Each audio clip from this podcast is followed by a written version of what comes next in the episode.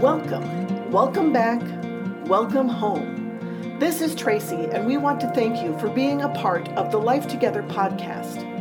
Before we get into this week's teaching, we want you to know that you matter to God and you matter to us. Life Together is a Wednesday evening gathering for worship, Bible study, and community here at Oak Creek Assembly of God in Oak Creek, Wisconsin.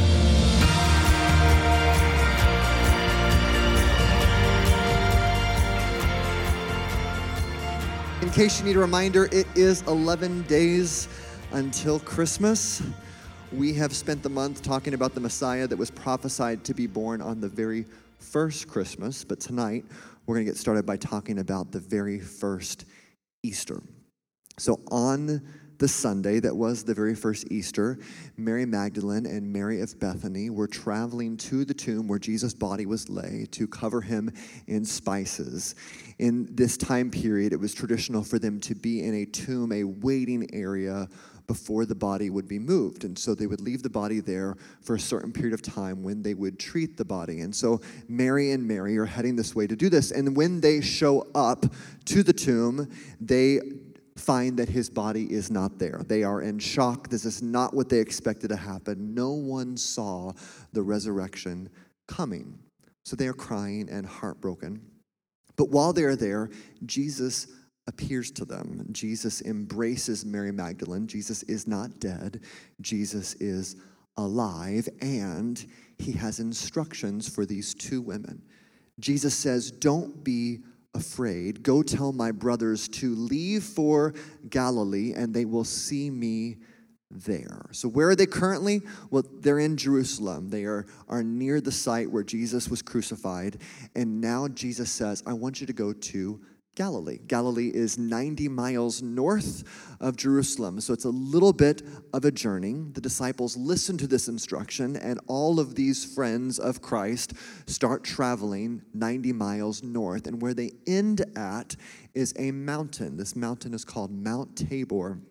And it's interesting because this mountain had one really unique thing that had already happened there. The thing that had already happened there is when Jesus was in his ministry, he took Peter and John up on top of Mount Tabor, and Jesus was transfigured and he appeared with Elijah and Moses. So on this mountain, just a few years ago, Jesus had appeared with all of these dead prophets, and that he had shown himself to prove to them, I'm not just a man, I am the Son of God.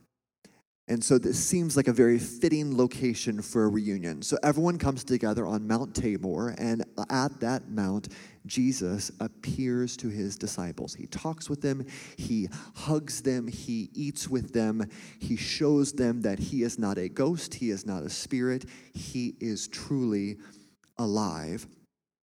Jesus is alive. Let's read what Jesus says next. Matthew 28, verses 18 through 20. Jesus came and told his disciples, I have been given all authority in heaven and on earth. Therefore, go and make disciples to all the nations, baptizing them in the name of the Father and the Son and the Holy Spirit. Teach these new disciples to obey all the commands I have given you, and be sure of this I am with you always, even to the end of the age. And be sure of this I am with you always, even to the end of the age. Here's my prayer for you tonight. As we spend time in God's Word tonight, my prayer for you is that God will help you to be sure of this that Jesus will be with you even to the end of the age. And we're all different people, we're all at different places. You might have walked in this room already very sure. You might be mostly sure. You might be kind of sure. You might be experiencing a season of doubt, and you may not be sure at all. But my prayer tonight is as we spend time in God's Word, the Holy Spirit will speak to you. And Jesus' prayer for his disciples would be true for you tonight, and that he will make you sure of this that Jesus Christ will be with you even to the end of the age. Let's pray. Father, we love you. We thank you for your word, and we need your presence. I pray, Lord, that you'll be with us tonight as we spend time in your word and allow our hearts to be shaped by you. Allow us to hear you and allow your will to be accomplished in this place. We love you. In the name of Jesus, we pray. Amen. So today we are wrapping up our Christmas series, Everlasting Father.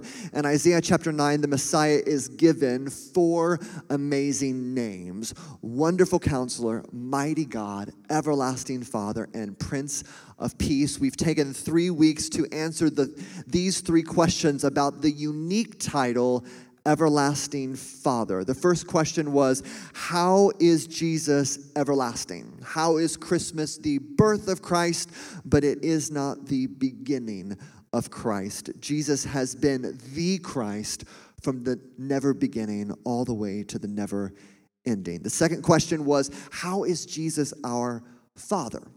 This title doesn't describe Jesus' relationship to God. Jesus is and will always be the Son of God. But this fatherly title describes Christ's relationship to us. He is fatherly and father like in his love for us. The third question is How is Jesus our everlasting father. So, if Jesus in his lifetime displayed the provision and protection of a father, how will Jesus display these father like qualities throughout all eternity? How is Jesus our everlasting father?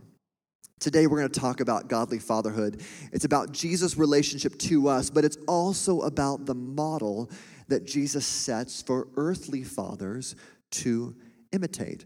I know that we have many fathers and grandfathers in the room tonight, and I want to spur you on in your adventure to imitate Christ in your fatherhood. I also know that I have many single moms in the room tonight, and you will not be left out. Don't walk out now. because I know that not just for the single moms that are in this room, but the single moms that are are in our lives, of people that we care about. I think everyone in this room knows a child that is being raised in a single parent home. And I believe that God wants to spur us on that every child would be able to grow up with a fatherly role model in their lives, a spiritual father in their lives. In the very first week, we started at the very beginning of the Bible, finding Christ in creation. So today it makes the most sense to me to start at the very end of the Bible. So, will you turn or scroll in your Bibles now to the very last chapter of the Bible? This is the final chapter of the book of Revelation, Revelation chapter 22. And we're going to spend the rest of our evening here seeing how Jesus is our everlasting Father. Revelation chapter 22, verses 12 and 13 reads like this Look, I am coming soon, bringing my reward with me to repay all people according to their deeds. I am the Alpha and the Omega, the first and the last, the beginning and the end. The book of Revelation is a series of visions that God reveals to John the Apostle so that John can reveal to us what the end of days will be like. The last vision that John has is of Jesus himself, and Jesus, our everlasting Father, makes a promise. He says, I am coming soon. I am coming soon and I am the Alpha and the Omega, the beginning and the end, the first and the last. The everlasting Father delivers God's justice. He says, I am coming soon, bringing my reward with me. What is he bringing with him? He's bringing my reward with me to do what? To repay all people according to their deeds. The everlasting Father delivers God's justice. You know, in our house, Mandy, my wife, is a very engaged disciplinarian. She delivers rewards and consequences to our children, but this is not her primary role. The reason that I know that it's not her primary role is because when things go too far, when the stakes get too high, I will listen and Mandy will stop saying my kids' names and she will start saying mine because being the disciplinarian in my house, being the deliverer of justice as the father of this house, is my primary role. In a godly marriage, in a godly two parent home, and there are many godly single parent homes, but in a godly two parent home, the primary deliverer of justice is dad. And this comes with the good and it comes with the bad. When the hammer needs to be dropped, when immovable consequences need to be attached to actions, dad needs to be engaged, when great rewards come, when the first car needs to be purchased, when the first guy stops in to take your daughter on a date, dad needs to be engaged. This is not an easy job. Dad is designed to be the deliverer of justice. Righteous acts should be rewarded, and unrighteous acts should be corrected. Now, if you're a single mom in the room, I don't want you to be the deliverer of justice all by yourself. I want to encourage you tonight to seek out a manly role model to come into this role in your child's life. And I'm not talking about a romantic relationship. This could be a grandpa or an uncle or a church leader, someone to support your parenting and to come alongside bringing the unique qualities that only a man can bring. Whether your kid is failing every class or getting straight A's, they need a male role model to talk this over with. I know that there are so many godly men in this room tonight, and you may have reached the age when all of your children have moved out. And I want you to consider the possibility that your season of godly parenting, godly fathering, is not done. You may have a grandchild or one of your kids' friends who is desperately in need of a spiritual father. Be alert. Listen to what the Spirit would say and see where He might lead you. God might be calling you to be a deliverer of justice for someone who is not your biological or adopted child. There might be someone else that you need to be a spiritual father 2. In the final chapter of Revelation, Jesus delivers God's justice. But I want to point out that Jesus doesn't determine God's justice. He delivers it, but he does not determine it. Only God the Father is the righteous judge. I do not determine what is righteous or unrighteous in my house. If I decide that it is righteous for my kids to play video games for eight hours a day, or for them to disrespect their mother, or neglect church attendance. I have stepped out of my role. Only God the Father draws the line between right and wrong. And losing sight of this has led to the great decline of fatherhood in our culture and in our country. How can I deliver God's justice if I don't know God? How can I live out his nature if I don't know him?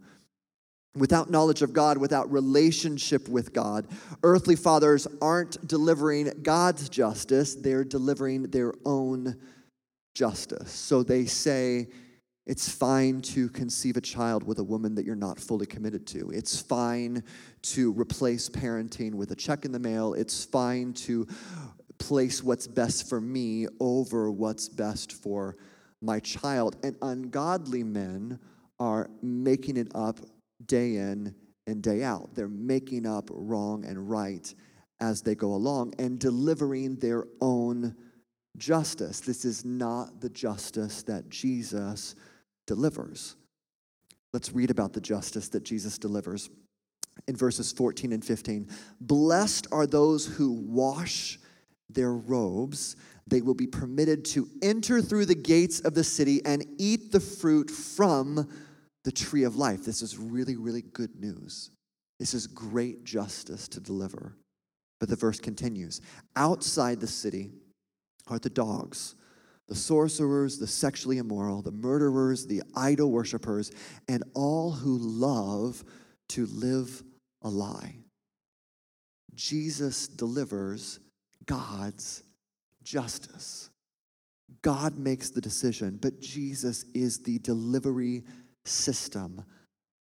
I know that every father wants their child to one day be gainfully employed or happily married or quarterbacking for the Packers, but I I need to remind every father in the room and every father figure in the room that there really is just one day that you need to prepare your children for, and it's this day. It's the day in Revelation chapter 22, the day where the righteous are welcomed in and the unrighteous are left outside the city. You know, you are not responsible for the outcome of your parenting. Every child has a free will. Your child has a free will just like you did. Your child is going to determine their own path just like you have done. You are not responsible for the outcome of your parenting, but you are responsible for what you put into your parenting. And I imagine after everything that Jesus has put into his love for you and for me, the day mentioned in Revelation 22 will leave our everlasting Father with complicated and conflicted feelings the everlasting Father will rejoice for all of those who have washed their robes. They're not perfect people. We're not perfect people. But if you have washed your robe in the blood of Jesus Christ, the everlasting Father will rejoice in all of those who he can deliver the justice to welcome them into the kingdom not because of what they've done, but because they have washed their robes in the blood of the Lamb and that they have been made spotless. They have surrendered the lordship of their life to Christ, and He can welcome him in on that day. On that day, He will also stand there and deliver justice to those who have not surrendered lordship to Christ. And what a heavy heart after the way that he loved this world, after his fatherly affection for this world, after he gave everything, after he put everything on the line for the ones that he loved, to have those who would still choose unrighteous paths and those who will be left outside. For those who have rejected the lordship of Christ, all who love to live a lie. It is not an easy job to be a deliverer of justice. I know that there are many fathers in this room who have a child who is currently running from the Lord. How you deliver justice must be guided by the Spirit, and it must be your best imitation of Christ's love for you. When you have a child who has run out of the fold, when you have a child who is living in rebellion against you or against God, we must do our best imitation of our everlasting Father and love that prodigal child the way that God loved us when we had turned our back on Him. If you ever find the book of Revelation intimidating, or if you ever find the finality of the last judgment overwhelming, I want to remind you the best part about the book of Revelation, and the best part is that it hasn't happened yet, is that there is still time. And in verse 17, the angel expresses this plea. Revelation 22 17 says, The Spirit and the bride say, Come. Let anyone who hears this say, Come. Let anyone who is thirsty come. Let anyone who desires drink freely from the water of life. Who is the water of life? It is Jesus. He is the fountain of life. And in Revelation 22 17, he calls out and he says, the events I'm telling you about, they have not happened yet. So, the information, that the message, the plea I want to say right now is I want to say, Come. Who's invited? Anyone. Anyone can come into the provision of their heavenly Father. We've had a fun shift in our family finances in the last few years. Mandy has worked jobs throughout all of our 17 years of marriage, but three years ago, she completed a postgraduate program to be a school counselor for Milwaukee Public Schools. And so, since that time, she has been working more than she had ever before and also making more than she had ever before. And Mandy loves spending Mandy's money.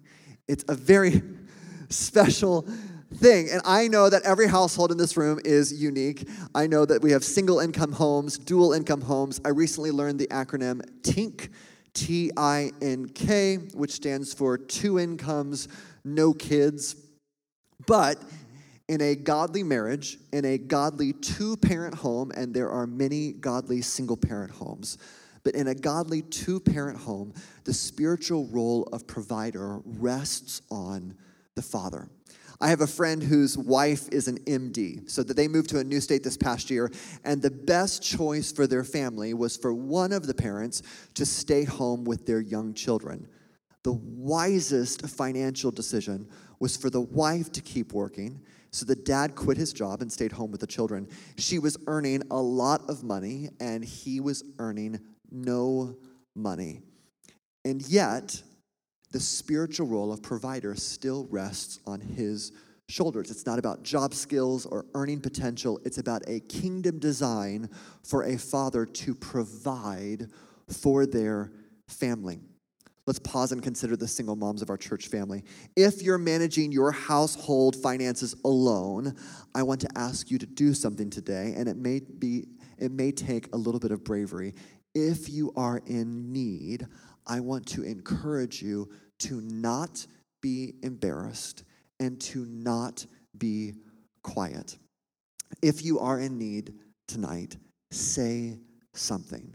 There are many women in the Bible who are praised for their tenacity, for their ability to not be embarrassed and to not be quiet when they had a need. The infirmed woman who chases after Jesus to grab onto the hem of his garment was coming in and had a tenacious spirit, and Jesus healed her. Why? Because she was not embarrassed and she was not quiet about the need she had to be healed. The Gentile woman who argues with the everlasting Father that even her Gentile daughter is worthy of healing. She comes and she comes to him and asks for healing, and Jesus says, At this time, God has only called me to the Jewish people. He will, I will, my ministry will eventually go to the whole world, but right now it's just for the Jewish people. And the Gentile woman says, But don't even the dogs deserve the scraps from the table? And her faith, her tenacity to not be embarrassed and to not be quiet led to the healing that she was asking for and led to the meeting of her need. If you are in need, don't be embarrassed and don't be quiet. But when you reach out for help, I need to ask you tonight to have both hands open, and I need you to be willing to receive both charity and counsel. Everybody loves charity. We'd all be happy to have $1,000 extra a month with no strings attached and to keep living our lives exactly as we had before. But godly provision always comes with both charity and counsel. This is the go and sin no more factor. Jesus healed the lame man in John chapter 5. He forgave the adulterous woman in John chapter 8. That's charity. That's unmerited favor. It is a gift, it is a blessing. It was not earned, it was not deserved. But then he tells the lame man, in John 5, now you are well, so stop sinning, or something even worse will happen to you. Jesus forgives the adulterous woman, and then he tells her, Go and sin no more. This is the fatherly provision that Jesus gives. It is charity and counsel. If you want help, if you need help, the Lord will provide, but you need to have both hands open and receive charity and counsel. This is the plea of the angel in Revelation chapter 22. Let's read verse 17. The Spirit and the bride say, Come. Let anyone who hears this say, Come. Let anyone who is thirsty come. Let anyone who desires drink freely from the water of life. There is provision in Christ his love to be a provider in your life, His love to be an everlasting Father, providing for your every need, is there. Will you open both of your hands and receive His charity and also receive His counsel? Will you receive the things you have not earned and deserve, and then will you go and sin no more? Will you then go and walk in the provision He has?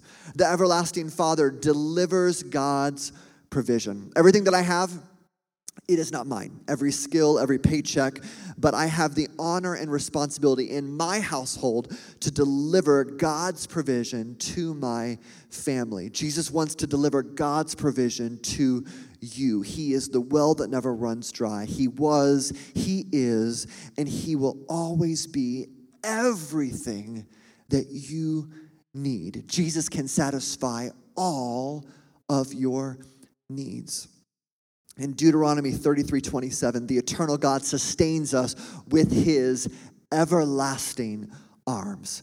In 2 Thessalonians 2:16, Christ grants us everlasting comfort. In 1 Timothy 6:16, Christ reigns with everlasting power. In 2 Peter 2:11, Christ reigns over an everlasting kingdom. And in John 3:16, Christ promises all who call upon his name everlasting life. Amen. There is an author by the name of David Sunday, and he says it like this Under his care, under his protection, and his provision, we are safe and we will be satisfied for all eternity. This is the provision of our everlasting Father. I want to pray for you tonight, and there are several people, all of the people that I want to pray for in this room tonight. And the first group of people I want to pray for is the fathers that are in the room.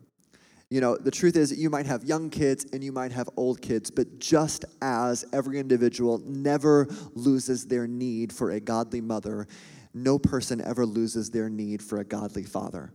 And that those who are fathers in the room, I want to pray for you tonight that God would spur you on in your imitation of Christ. That God would grow you and expand your ability to be the deliverer of justice and the deliverer of provision in your family's life. I want to pray for the fathers that God might be speaking to you to expand your justice and your provision beyond the bounds of your biological or adopted family into the adoptive family of Christ. And that there may be young men, young boys at this church that you could be a spiritual father to. I want to pray for all of the single parent homes, all the single moms that are in the room tonight who are doing what God has called them to do and in the void of a godly father, that they are raising, raising beautiful, strong, healthy, and adapted children. I pray, Lord, that, that you will be supported by this church, and I want to pray that God would send fatherly role models into your children's lives. I want to pray for everyone in this room who's in need of an everlasting Father, and we are all in need of our everlasting Father.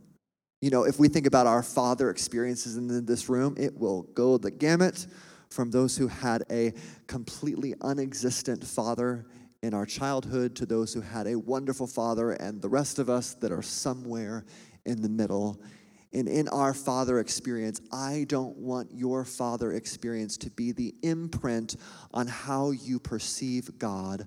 I want God to be the imprint. I want the everlasting Father to be the imprint on how we perceive the world, how we role model, how we imitate Christ, how we strive to love the children that God has entrusted to us. And I pray that in your brokenness, in the shortcomings of your earthly father, that Jesus would remind you that you would be sure that he will provide all of your needs and that he can satisfy every need that you have. Before we pray, I want to read the last two verses of the book of Revelation. This is how our whole Bible closes up with this. He who is the faithful witness to all these things says, Yes, I am coming soon. Amen. Come, Lord Jesus. May the grace of the Lord Jesus be with God's holy people. Let's pray. Father, we need you in our lives tonight. We need you to be our, our everlasting Father. You are our provider. You are the, the deliverer of justice in our lives. And I pray, Lord, that you would give us wisdom and strength tonight as we lean into your promises and as we call out to you, come, Lord Jesus, be our provision. I want to pray for every father in the room, and I pray that you would encourage these men, encourage us to be imitators of Christ. Every one of us has been, is guilty of shortcomings and is guilty of sin, but as we wash our robes in the blood of Jesus Christ, we can be made new. And I pray that this church would be filled with godly fathers, spiritual fathers, leading the way to the next generation. I pray for every single mom in this room. And I pray, Lord, that this church would surround them with love and affection and support. I pray, Lord, that as they are brave, as they choose to not be embarrassed and to not be quiet with their need, that you would supply above and beyond whatever it is that they need and whatever it is that they ask for. I pray, Lord, for each one of us as we head into this season, as we think about this baby in a manger, the baby that was prophesied to be an everlasting father. I pray that your spirit would rest upon us. And as a child crawls up into their father's lap, I pray, Lord, that we would feel the comfort and the affection of your love for us. How it is that you have loved us with an unthinkable love, how far you went, how much you gave that you would be with us and that we could be reconciled and have relationship with our heavenly Father so that one day we could be with you to the end of the age and be sure of it. I pray, Lord, that everyone's heart in this room would rise with surety to know that you are who you say you are and that you will be to the end of the age. We love you. We give you praise tonight. You are first in our hearts. In the name of Jesus, we pray. Amen.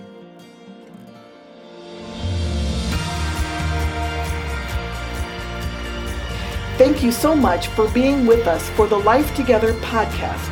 It's even better when we get to see you in person. You are invited to join us on Wednesday evenings here at Oak Creek Assembly of God. We are a church that exists to reach our world for Christ as we lead people to discover and become who God has created them to be. Find us online at oakcreekag.org.